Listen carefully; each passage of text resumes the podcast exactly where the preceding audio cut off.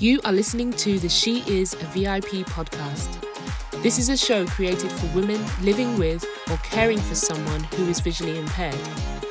The She is a VIP community is made up of women who believe that their VIP status stretches far beyond their visual impairment.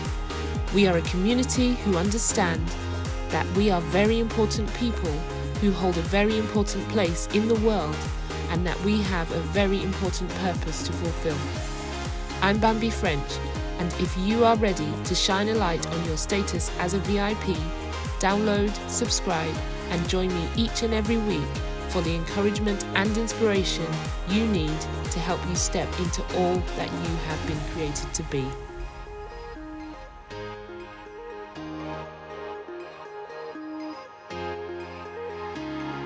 Hi, it's Bambi French, and welcome to this episode of the She Is a VIP podcast. Before we get started, I want to let you know about the She Is a VIP community. This is a free, private Facebook group that has been created for women who consider themselves to be VIPs, including those who work with or care for someone who is visually impaired. This is a safe space where we as a community can find encouragement, inspiration, and feel more empowered to redefine what it means to have vision, believe in what is possible for our lives, and find our voice so that we can live with a deeper level of confidence and contentment. So come and join the group. You can find the link in the show notes.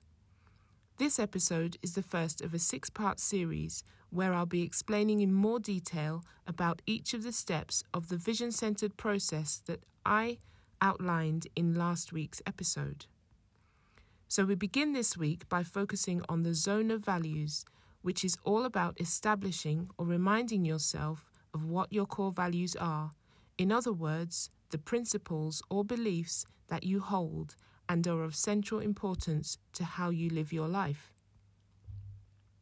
Whether we realize it or not, the organizations we work for and the companies we buy from all have core values that define how they function and how decisions are made.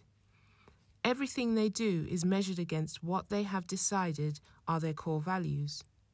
To have a set of core values, which then helps to form a vision and mission statement for an organization or company, is something that is commonplace, and you can usually find out what it is pretty easily.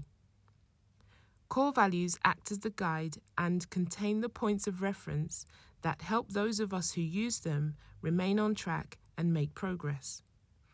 If for any reason the way or focus is lost, the core values help us reroute and get going again. So the big and not so big organizations and companies have their core values figured out.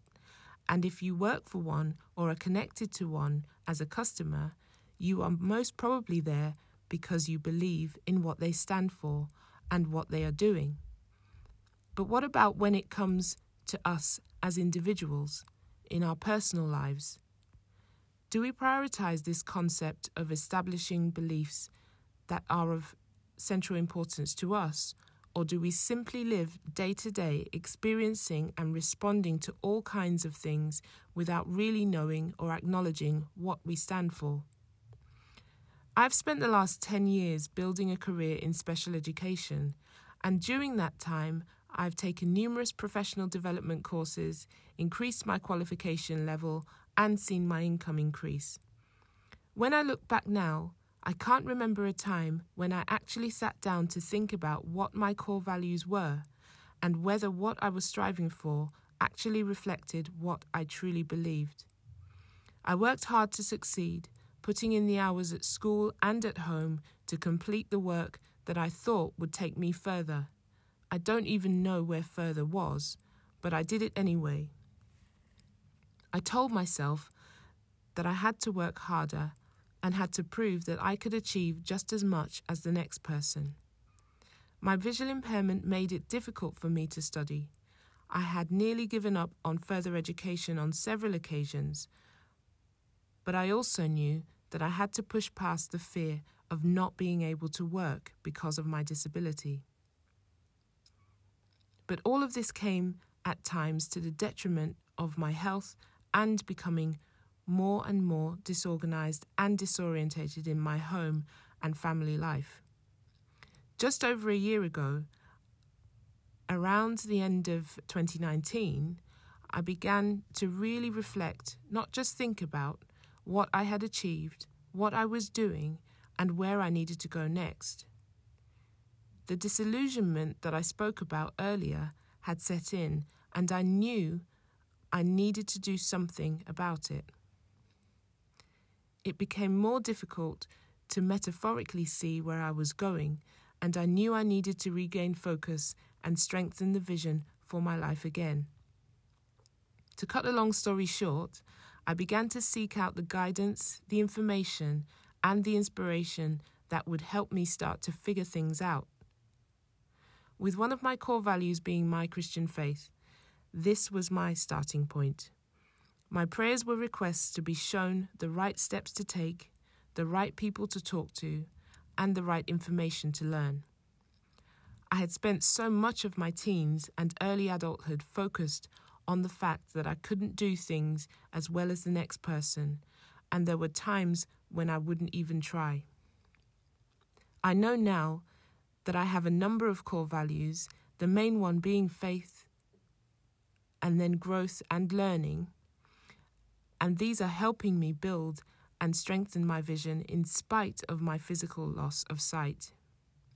So, how can you work out what your core values are and get on your way to building stronger vision? Here are three simple steps to get you started.